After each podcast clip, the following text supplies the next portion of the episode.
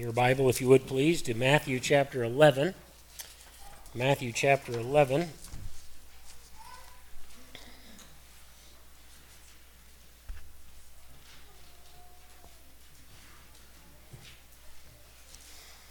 talked to my eye doctor this week about how I can keep my eyes from running all the time, and apparently we don't know how to do that. So uh, you'll forgive me for uh, if I have to wipe my eyes. Sometimes I can't read the text because there's too many, too much water there. So just bear with my weakness. We're in Matthew 11, uh, 7 to 15 is where we want to focus this morning. Matthew chapter 11, 7 to 15 is uh, what we're going to read. Hope you have your Bible with you so we can share that together. Let me begin by asking these questions, okay? Oh, what does God have to do to get us to listen to Him? Now, I mean for you to think about that on an individual basis, okay? What does God have to do to me to get me to listen to what God has to say? Is it difficult for Him?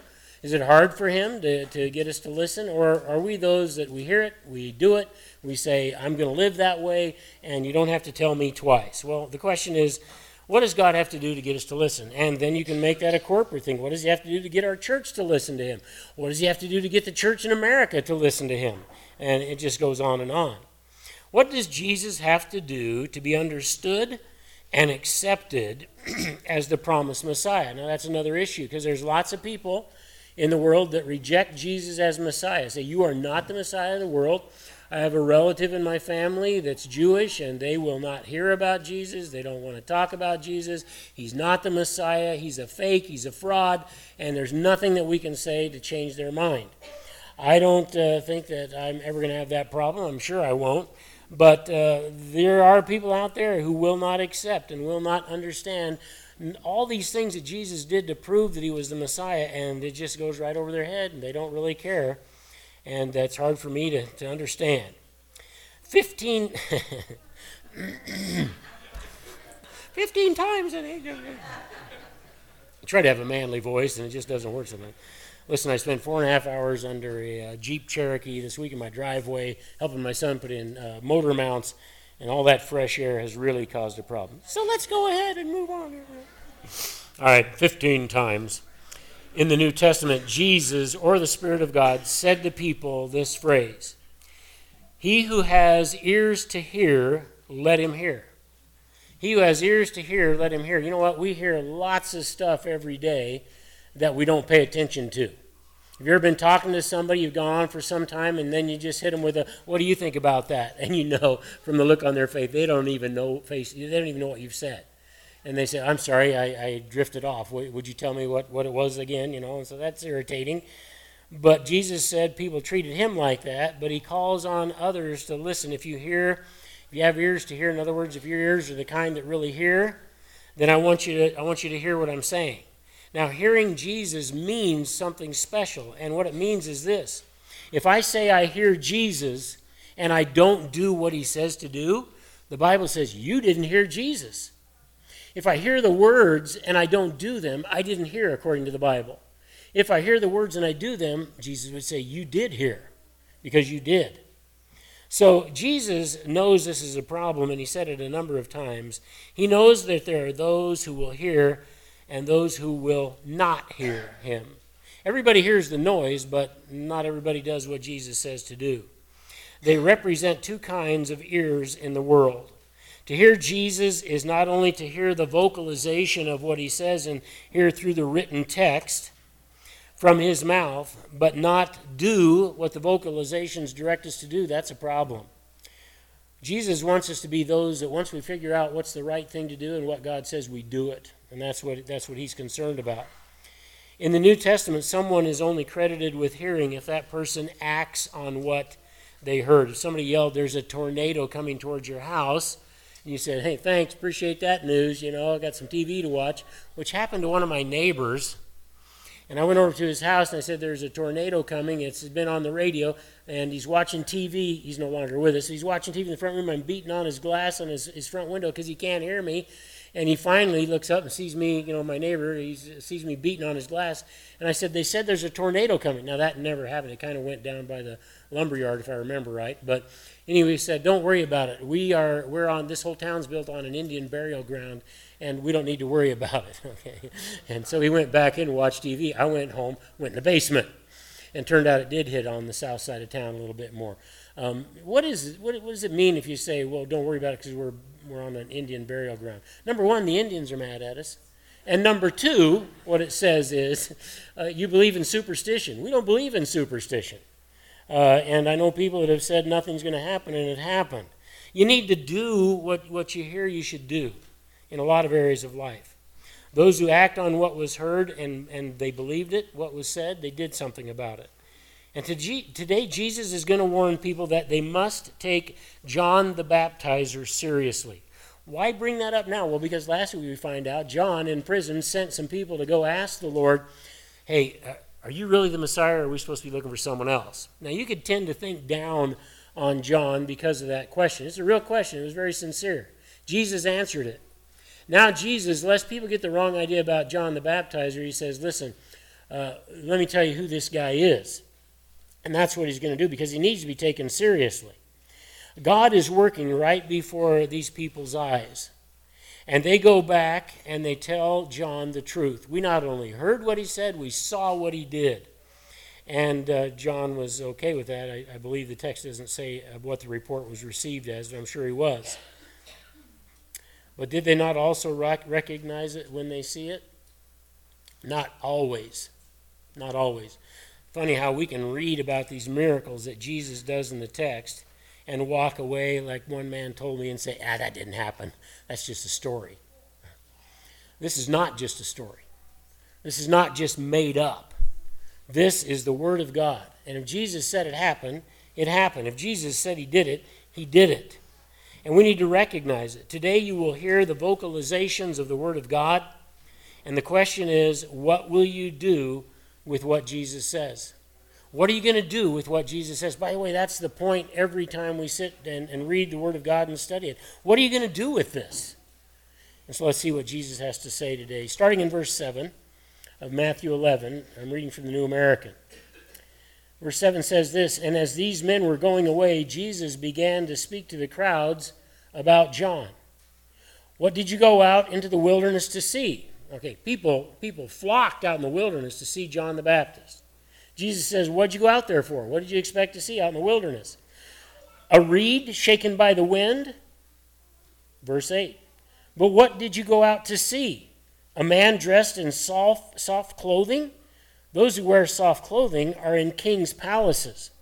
But what did you go out to see? Now, that's the third time he said that. And here we get the positive answer. You went out to see a prophet. Yes, a prophet.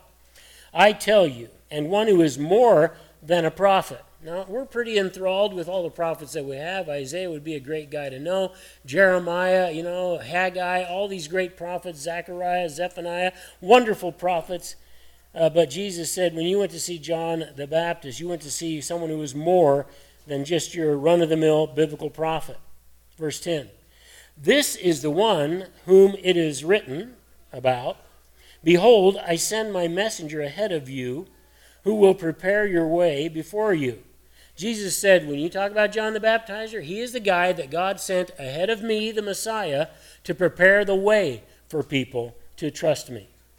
Verse 11 Truly I say to you, among those born of women, there has not arisen anyone greater than John the Baptist.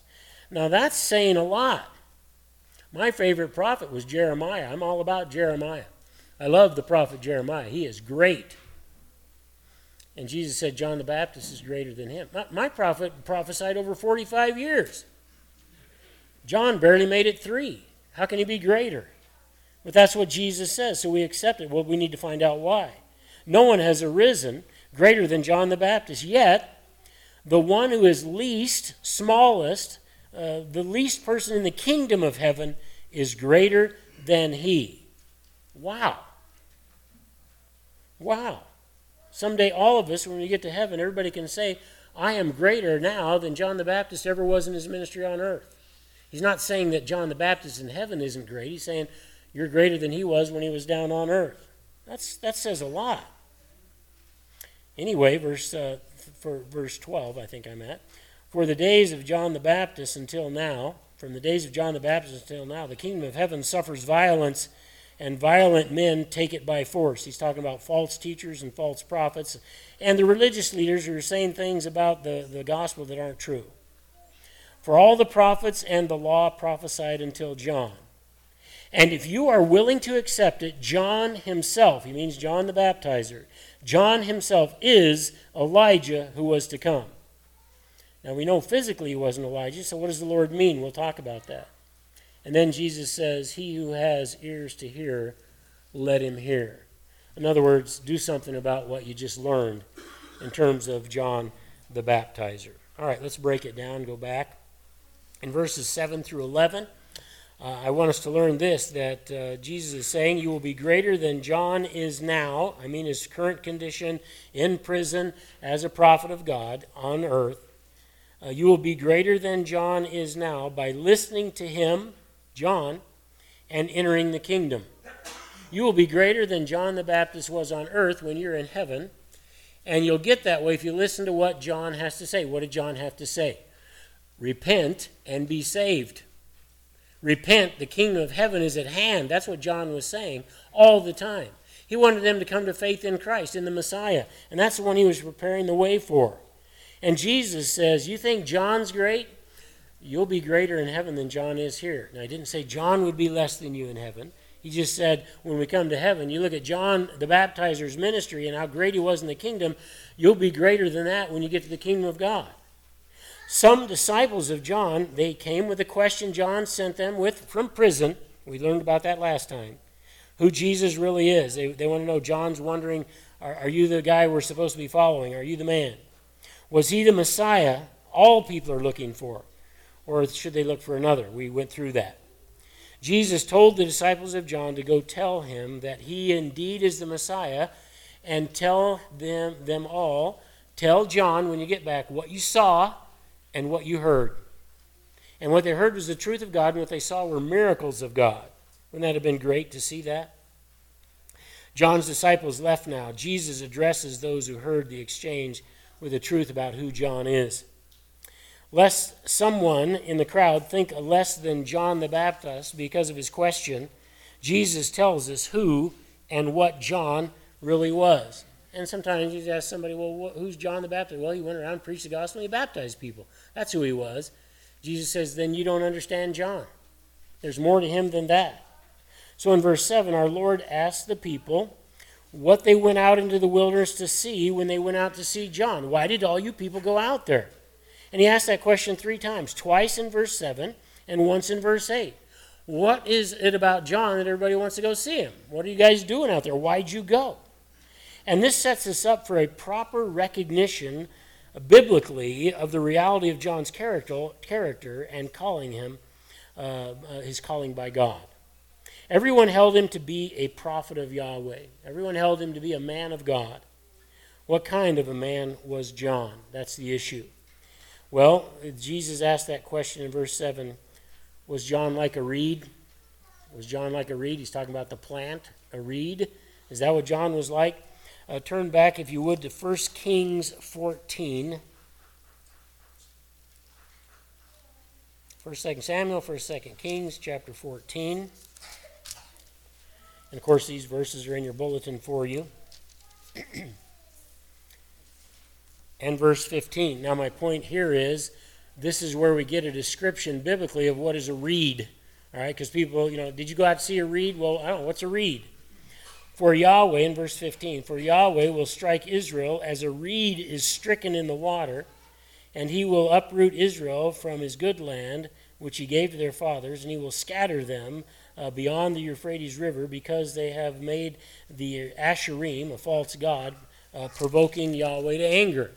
So this reed is this thing, it's not substantial, it shakes in the wind, you can uproot it easily and he wants to know is that what you went out to see in the wilderness? Some guy just blowing in the wind not really substantial and by the way that was that passage we read was in the area of uh, judgment. Maybe they thought well john look at him he he doesn't dress well he doesn't eat well he lives out in the desert kind of like an animal. I don't know where he sleeps but it's not any place nice. And maybe god's judgment's on him because the other religious teachers that we have they're in town They have the better houses on the other side of the valley, on the west side of the, of the Temple Mount. They have mansions up there. They wear the best robes. They're always dressed well. They always eat well. They don't smell bad like John does. So maybe God's judging them. I don't know if that's the extension they took on that, but it could be. This sets us up for a proper recognition of the reality of John's character and calling from God. And he says that he's a prophet. And Jesus says, Did you go out to see somebody shaking in the wind? Was, was he one that would vacillate with what he said? Was he wishy washy? Did he waver? Did he totter? Did he move to and fro with every wind that blew? And the answer is no, he did not. He stood firm on his message, firmer than anybody else in the religious community was doing. And the fact that he lived out in the wilderness is a good thing because it meant some things about John that we want to know. Uh, some years ago, I was in, a, in our, uh, one of our churches in Kansas City, and we were at the district conference. And uh, it, w- it, would have been before 2008. And that's when the uh, denomination decided they wanted to bring in a new doctrinal statement. And part of the issue with that new doctrinal statement was somebody was trying to get the, uh, the whole conference to vote on opening up the churches to amillennialism. Now, you, if you don't know me, I am a pre tribulational, premillennial guy. I don't like amillennialism, right? And uh, back in those days, I was taking a stand as the director of theology and credentialing for Kansas and Nebraska against letting them put that in the doctrinal statement. I didn't want it to change from premillennialism. And so uh, I went to this conference. It was going to be discussed there and debated there. And two of my pastor friends, uh, uh, that would have been Hod Bolches and Dieter Rademacher, were there. And we were standing in the back before the session began around this table. And they were on one side and I was on the other. And they asked me this question, all right? Where are you standing? What? I know you guys better than anybody else. You know me, and you know how calm and easy I am about these kind of things. And I don't like to mess, mix it up with people, but I said, How can you even ask me that question? I've written articles against this. I've talked about it at meetings. I've shown up at meetings that were against this. I probably went on for five minutes, and when I was done, they knew where I stood. And then they were giggling back and forth with each other. And I thought, Well, what's the giggle for? I said, What's up with you guys?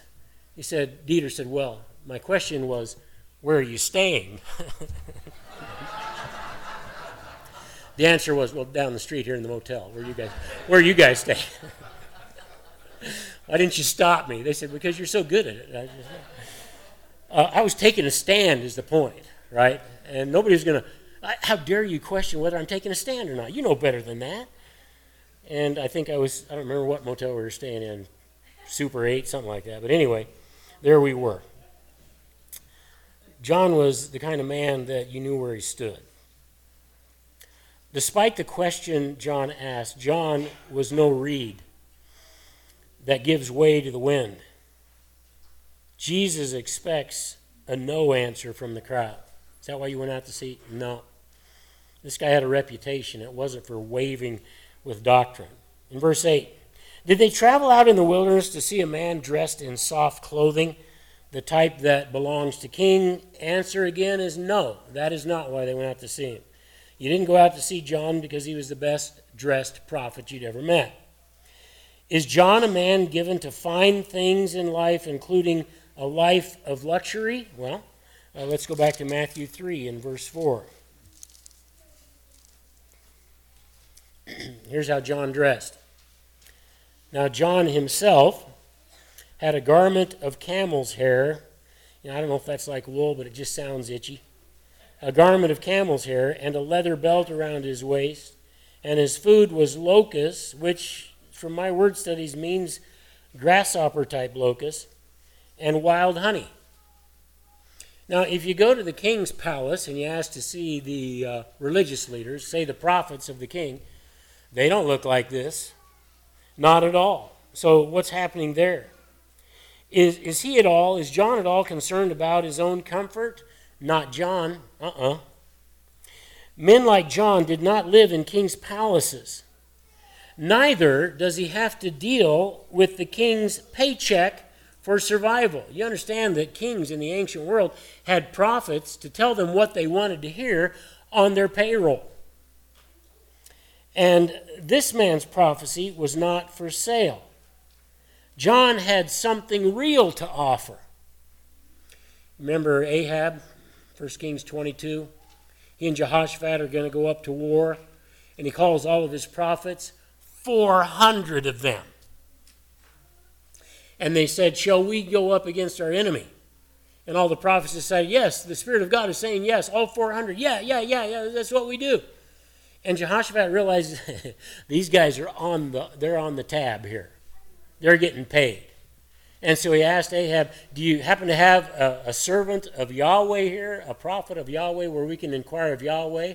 See, Jehoshaphat, if he knew that much, he knew he shouldn't have been with Ahab in the first place. You don't make an alliance with a pagan. And so he, he goes and he gets Micaiah, and Micaiah is coming, and this guy that gets him says, Hey, uh, before we get there, just so you know, all the other prophets, 400 of them, are saying the king is going to have success and go up. Oh, really? Okay. So he gets there, and Ahab asks him, What shall we do? What does the Lord say? He says, Yeah, go up, no problem. And Ahab gets furious with him and says, How many times do I have to tell you, speak the truth to me in God's word, in God's name? you want the truth? I'll tell you the truth. God gave me a vision, and in heaven I saw the armies of Israel scattered on the mountains, and you yourself will be killed in this battle. Ahab was so angry because he didn't have this guy on, on the uh, payroll, and he didn't tell him what he wanted to hear. He threw him in prison. He said, If I don't come back in one piece, then you're going to rot in prison. John the Baptist was like that. He's not on anybody's payroll. In fact, the reason that he was had his head cut off is because of a king a pagan king who uh, gave a favor to his wife's daughter, and they cut John's head off. And it didn't bother John at all that he would tell this guy he's in sin because his marriage was illegal according to the Bible. Not that Herod really cared, but it was. He is currently in prison for accusing uh, Herod, the uh, guy who was a small king in his area, tetrarch, of immorality because he married his brother's wife, Herodias. And John said, That's not legal. That's not lawful. Herodias didn't like it, so they threw John in prison. Now, Herod didn't know what to do with John because everybody likes him. Everybody knows he's a prophet, so I got to be careful with this guy. And so uh, Herodias uh, just kind of tricks him into uh, a situation. And anyway, the point is, Jesus was not describing a man that they went out to who was wearing fine clothes was on the king's payroll and would say whatever the king wanted to say instead of the king. John will have none of that. None of that. And that's the way preachers are supposed to be today, but they're not. And people are not telling the truth of the Word of God from pulpits around the globe, and people are not hearing the truth, and people are going to end up in hell because they didn't hear the truth and because they thought they could get to heaven by doing good works, which is not the truth. And I don't have much tolerance for that. I hope you don't either. In verse 9, so Jesus continues They went out in the wilderness to see a man who was a prophet. And in the wilderness, he was unscathed by the blind and irreverent religious leaders who wanted to curry the favor of the king so they could keep their position and continue to be wealthy from the giving of people. He had no elite religious fraternity that he had to impress. He was not worried about what the religious leaders thought about him, and he certainly could care less whether he uh, would get his doctoral dissertation uh, passed by those, those jokers. He didn't really write one, but he didn't care. He served God with his mission.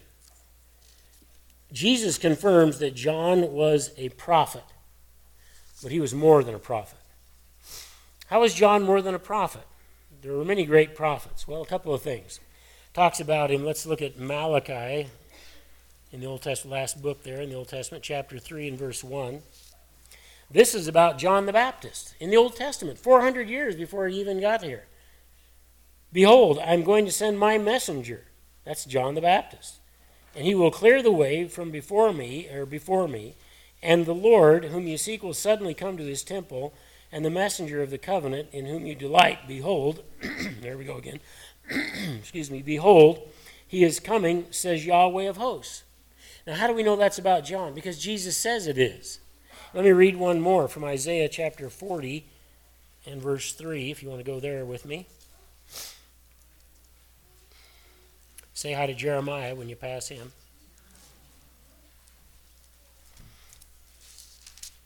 Okay, so we're in Isaiah chapter 40 and verse 3. Uh, we learn that this is also about John. A voice is calling Clear the way for Yahweh in the wilderness, make smooth in the desert a highway for our God. See, John was predicted in the Old Testament as a man of ministry, clearing the way, a very special ministry for Jesus Christ. Many prophets had prophesied about Messiah, but John had been sent to clear the way for him and to prepare people's hearts for repentance. He was to prepare their hearts to say, God, forgive me. I'm sorry. I'm a sinner. I trust in you for my, for my salvation. That's what he was trying to do. He said uh, to people, The kingdom of heaven is at hand. Repent of your sins. He was preparing their hearts so Jesus would have uh, some people that are already prepared when he came with his ministry to trust him as Savior. God foretold this man and this ministry, but many were blind to the fact that he was there and he was the one promised to come. You know why? Because they didn't know their Bibles very well. Maybe they uh, heard from a rabbi that always did topical messages, and he never talked about what does the Bible actually say all over the place. And uh, that's why it's important for us here. Let's look at John chapter 1, the Gospel of John, chapter 1. Because uh, the leaders, the religious leaders, are curious who's this guy in the wilderness that everybody's going out to see? So in verse 19 of John 1, it says, This is the testimony of John when the Jews sent him priests and Levites from Jerusalem to ask him, Who are you? And he, that is John the Baptizer, confessed and did not deny, but he confessed, I am not the Messiah. I am not the Christ. And they asked him, Well, what then? Are you Elijah? And he said, No, I am not. Are you the prophet? And he answered, No. And they said to him, Who are you? So that we may give an answer to those who sent us. What do you say about yourself? And here's where uh, we get our other passage from the Old Testament we just read. He said, I am a voice of one crying in the wilderness from Isaiah, make straight the way of Yahweh, as Isaiah the prophet prophesied. Huh. I don't know if he looked up and said this, but he could have looked up and said, Did you guys never read that? You know what the Bible says? You're not acting like it. I don't know if John said that or not, but he could have. He is a messenger of God who is specifically sent to prepare the hearts of people for Jesus. Jesus, the Messiah, was there too. So the crowd listens. Jesus is making a critical point about who this man is. He is something special from God. If he is from God, what should that mean for us? If John the Baptist really was from God, what does that mean for us? It means we should listen to what he says and, t- and do what he tells us to do. In verse 11, no one raised up by God for his work, that means God's work, is greater than John in his ministry. The answer to the question about who is the greatest of the prophets is not Jeremiah, unfortunately, it's John. That's what Jesus said. That includes prophets like Moses, Isaiah, Haggai, Ezekiel, David, and every other one. Greater than them all. Well, what's so great about John? Good question. He was no reed, nor was he a prophet for hire. He was no coward. Was not some king's yes man. He had one purpose, and he lived it every day of his entire ministry. One purpose. You never would find John not doing his ministry, ever.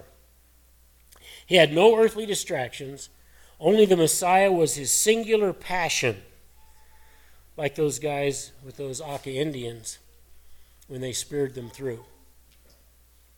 He never swayed at all from his ministry. He called all to repentance, even Herod who would have his head taken off because of a dancing girl.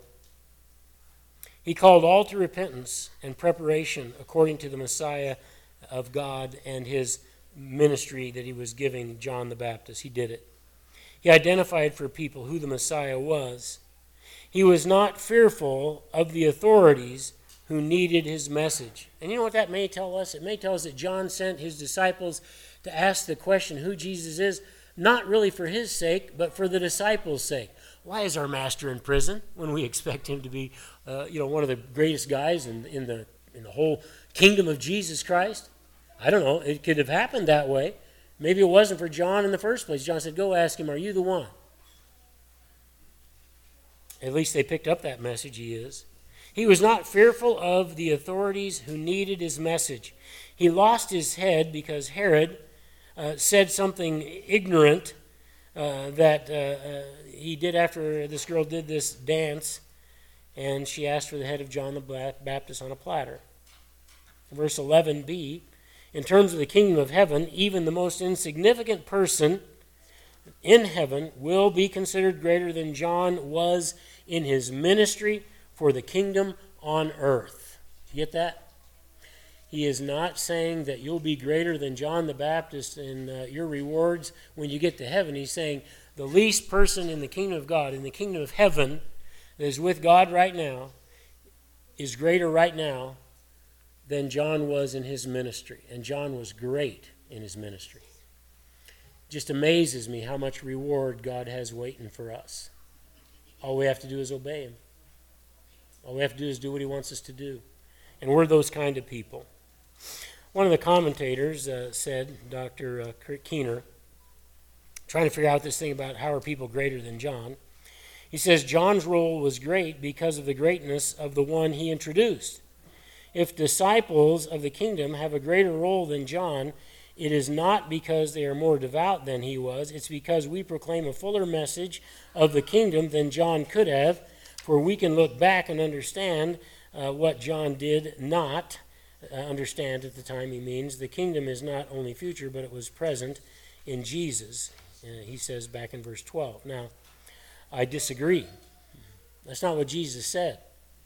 John himself was a member of the kingdom of heaven. I think Jesus was saying that all those in God's kingdom are greater than the greatest prophet on earth was. Not that the disciples, because they knew more, were actually greater than John. That's not what the text says. It says John's the greatest. Not, uh, not that all those who know more than John is greater than John. I don't think that's the case. Being a member of the kingdom means everything in life. The life to come, being eternal, is more important than this life. So be careful of the decisions you make about Jesus. And that's what we should learn about John the Baptist, one of the things. John is the climactic point of the law and the prophets, and as such, he has led us to Jesus. And Jesus says he's the greatest of the prophets. Then finally, in verses 12 to 14, the kingdom is not for people to force their way into it. The kingdom is not for people to force their way in. Now, we got to talk about the religious leaders here because they're trying to force their way in. From the days of John the Baptist until now, the kingdom of heaven suffers violence, and violent men take it by force. He's talking about people who do not share the truth of the gospel of Jesus Christ, lead people the wrong way, take them down the wrong path, and those people are, are guilty of the blood of the saints. They're trying to rob their way into the kingdom. And they're trying to get other people to do it too, like saying things like good works get you into heaven. No, they don't. The religious leaders have made up a works salvation, and they still do that today. And they're trying to get into the kingdom by going around God's chosen vessel of salvation, Jesus Christ. That's what the rabbis were doing all the time, and the scribes. Let's find a way around Jesus. He's not the one. Let's go around him and find true salvation. And yet, Paul said you can only have salvation if you go through Jesus Christ. Not around over him, not under him, not around him, but through Jesus Christ. Why? Well, he is the he is the gate. He is the gate to the sheepfold, if you will. You don't go through that gate, you're just a robber and a thief that's trying to get over the wall. And that's not going to get you there. These are people who try to gain a position by force, not by faith. These violent men are not the kind to be telling us about access to the kingdom. In verse 13, the witness of all the prophets and the law of God is consistent with the message of John. The way they proclaim the, the way of salvation is consistent from the beginning. If I were to ask somebody on the street, how did the Old Testament person get into heaven? They would tell me by doing the sacrifices. And I'd have to say, no, that is not biblically correct. That is not what the Bible says. The Bible says it's impossible for the blood of bulls and goats to take away sin. How did they get saved in the Old Testament? Well, we go to, we go to Abraham. In Genesis 15 6, and it says, And Abraham believed God, and God counted it unto him as righteousness. That was before the law of God was even given. You're not saved by doing the works of the law, you're not saved by those sacrifices. It's your faith in God that gives any value to the sacrifice at all. And by the way, God isn't going to really give you any extra credit if you thought you'd go to church and get into heaven or do some religious act and get into heaven. Uh uh It's by faith alone in Christ alone. The way the prophets proclaim was by faith. That's what John's proclaiming. And Jesus says in verse 14, because they are not the people that he's talking about in verse 15. He who has ears to hear, let him hear. And so Jesus is, is going to say to them, and if you are willing to accept it, why wouldn't I accept it if God says it? Well, people don't. Just quickly, and uh, oh, I got a little time. Uh, let's go to Malachi chapter 4 again.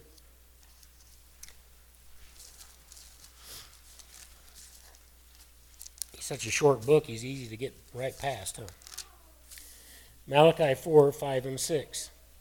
This is the this is the prophecy about Elijah from the Old Testament, some 400 years before uh, Jesus showed up on, on the planet.